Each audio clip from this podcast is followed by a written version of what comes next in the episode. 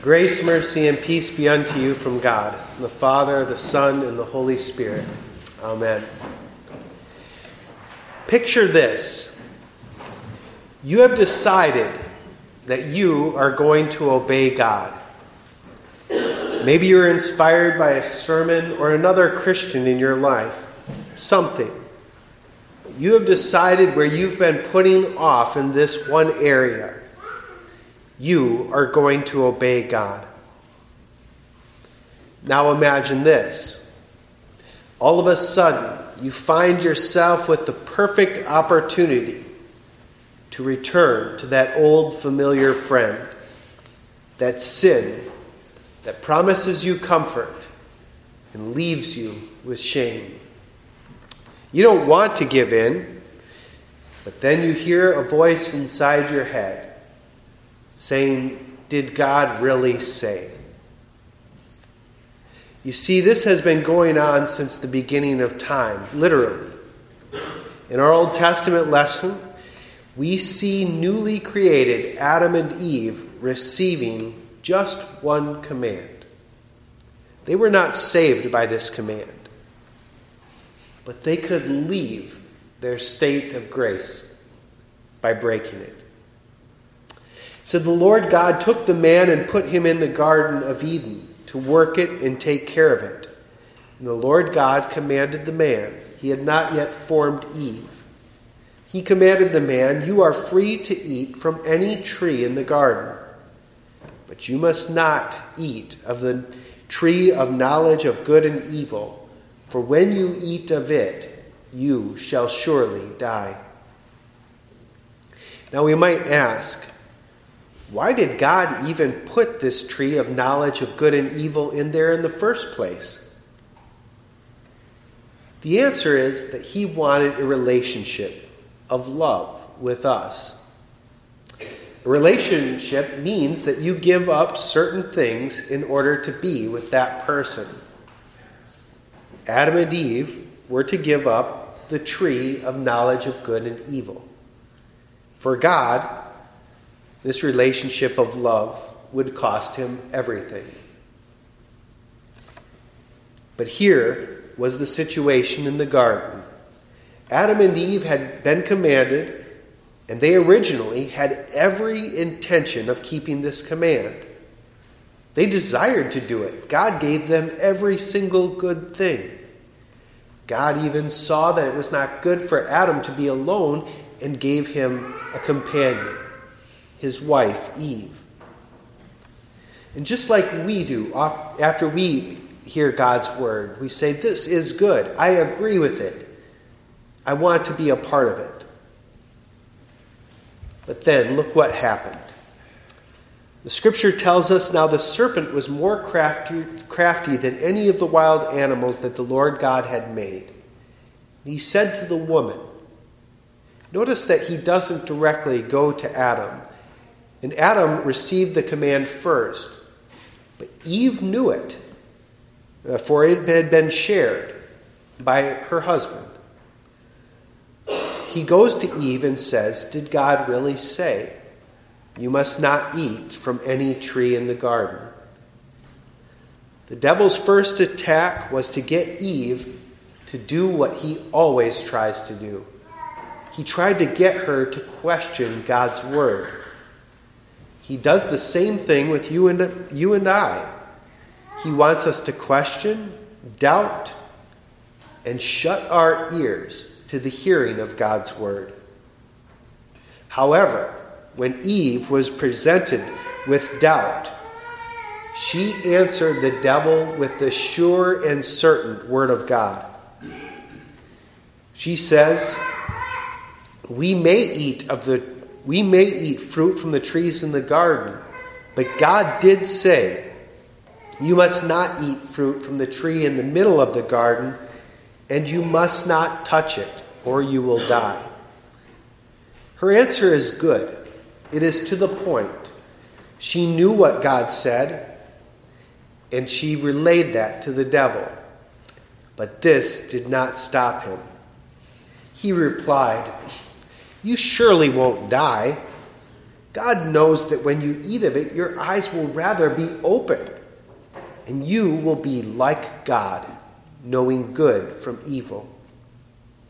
The devil tried to get Eve to doubt the severity of the punishment. Death, what's death? Hell, what's hell? He also tried to get Eve to question why God would hold back from her.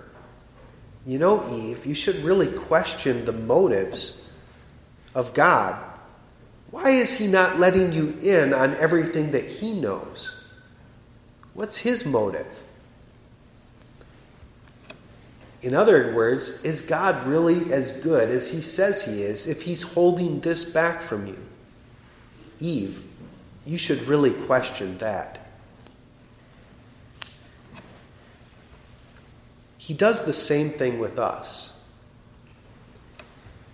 I know I'm not supposed to tell my lies about my neighbor, but it's okay if I tell a lie this time because it's true. Or I can talk bad about my neighbor because it's true. Or we can say, I know that I'm not supposed to sleep with anyone other than my wife or my husband a person can look, can't they? You see where I'm coming from? The devil wants, acknowledges the command, but is it really that big of a deal? And when the woman saw that the fruit of the tree was good for food and pleasing to the eyes, and also desirable for gaining wisdom, she took some and she ate it. And here's the kicker she also gave some to her husband, who was with her, and he ate. And the eyes of both were opened, and they realized that they were naked. So they sewed fig leaves together and made coverings for themselves. They gave in, and this changed everything. I want to bring up where Adam was, because Adam is the one in the New Testament who gets the blame.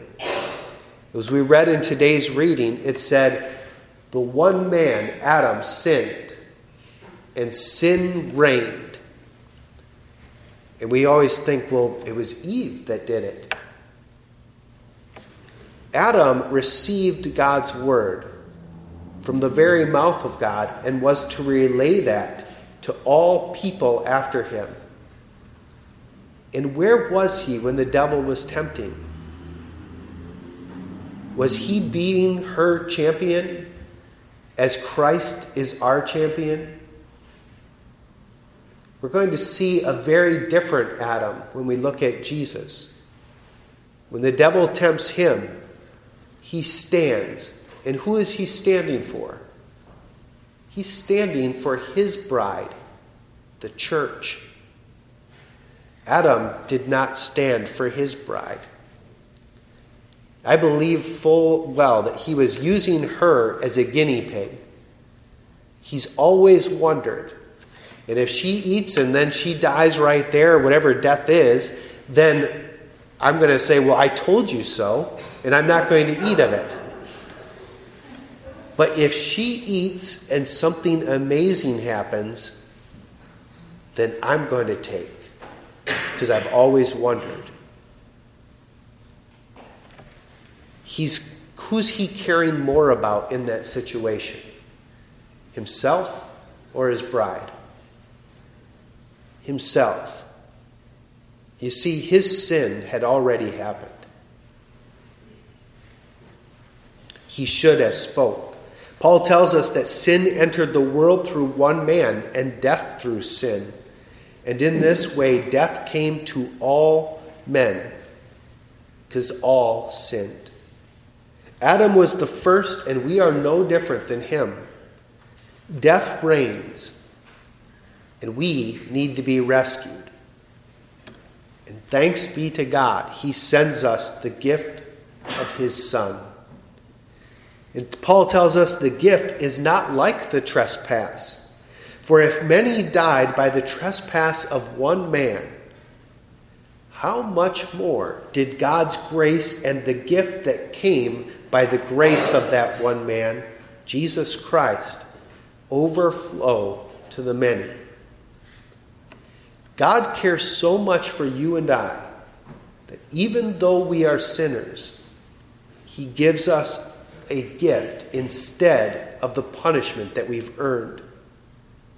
Even though we question God's command, we ponder the sin, we disrespect God by breaking His command. He does not leave us in our shame. Just like a three year old can rise up and say, No, I will do it my way. That's how we are with God. And somehow He keeps His cool.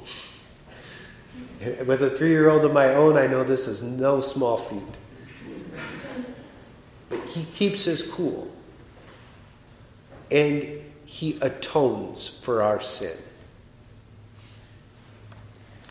He sent his sinless Son Jesus to be our sin, our guilt, our shame, our death on his cross. And this one act of righteousness was justification that brings life to all men. You know, all sin is paid for. All sin. Even the sins of those who don't receive that forgiveness. What a shame. What a shame that they don't receive it. What a shame when we don't receive it. In order to be our sinless sacrifice, Jesus had to do the exact opposite of what Adam did and what we do. He had to resist. It says that Jesus was led by the Spirit into the desert to be tempted by the devil.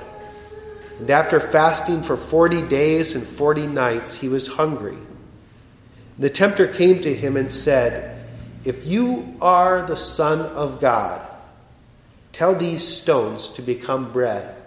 This should be our first clue that there is something different from the way that we were tempted to the way that God was tempted, Jesus was tempted. When we are tempted, we are tempted to do what? break the commandments by doubting God's word. The devil's temptation for Jesus was to, was to test if he really is the Son of God.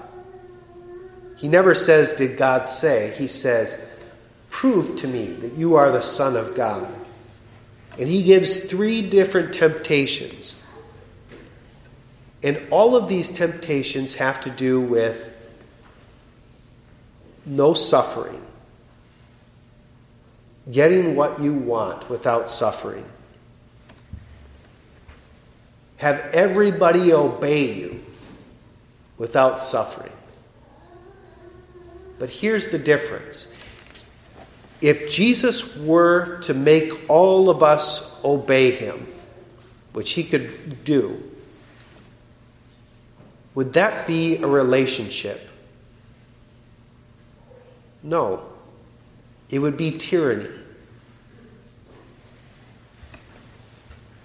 Jesus lays down his life so that if you want the relationship, the door is open. There is nothing holding you back. You can walk away at any time. He will not make you live in freedom. He brings you to that place, but you are free to go. He desires a relationship. Jesus knows that a relationship it's going to come the hard way their sin is going to have to be paid for. If we are to talk, there is going to need to be forgiveness. So he begins his march to the cross. And he responds to the devil Away from me, Satan, for it is written, Worship the Lord your God and serve him only. Jesus, even under the severest temptation, he remains our champion. He is our fortress, our stronghold. He is the one that we run to in our temptation. And when the devil tempts us, Jesus accomplished your forgiveness on the cross. The devil continues to tempt you day in and day out. And just because the victory is won, it doesn't mean that you still can't fall away or still can't give in. But we can respond differently. We're not earning our salvation by this obedience. What we would rather do is say, Devil, you are right. I've been prone to this temptation millions of times. I've given in. I've given in just as many times as I've been tempted. But I have a champion who has fought for me Jesus Christ, the righteous one. He has paid for this sin. I am His. I don't have to commit these sins that you talk about away from me. Jesus has won my freedom. Away from me, Satan. And the scripture tells us that God's promise is fulfilled, is filled, or God's word is filled with promises that we can throw at the evil one. The Lord has promised me life and salvation. Jesus has washed my sin away in the waters of baptism. Jesus lays down his life for me. I am free. As St. John says, My little children, I am writing these things to you so that you may not sin. I think that we need to hear that. We need to hear we don't have to sin. Paul also asks, should we continue in sin? And he, his answer is, by no means. We were crucified with Christ in baptism. We are set free from sin. We do want to struggle against it. But let me be clear we cannot earn salvation by not sinning. Whether we commit actual sins or not, we will always need something forgiveness. Forgiveness for even the sin that lies within. And thanks be to God that the Holy Spirit also had John write this. But if anyone does sin, we have an advocate with the Father, Jesus Christ the righteous. He is the propitiation, not just was. He is the propitiation for our sins, and not only for ours, but for the sins of the holy for the whole world. Holy Spirit, help us to ever dwell in that forgiveness. And now may the peace that surpasses all understanding guard your hearts and minds in Christ Jesus until he returns for you. Amen.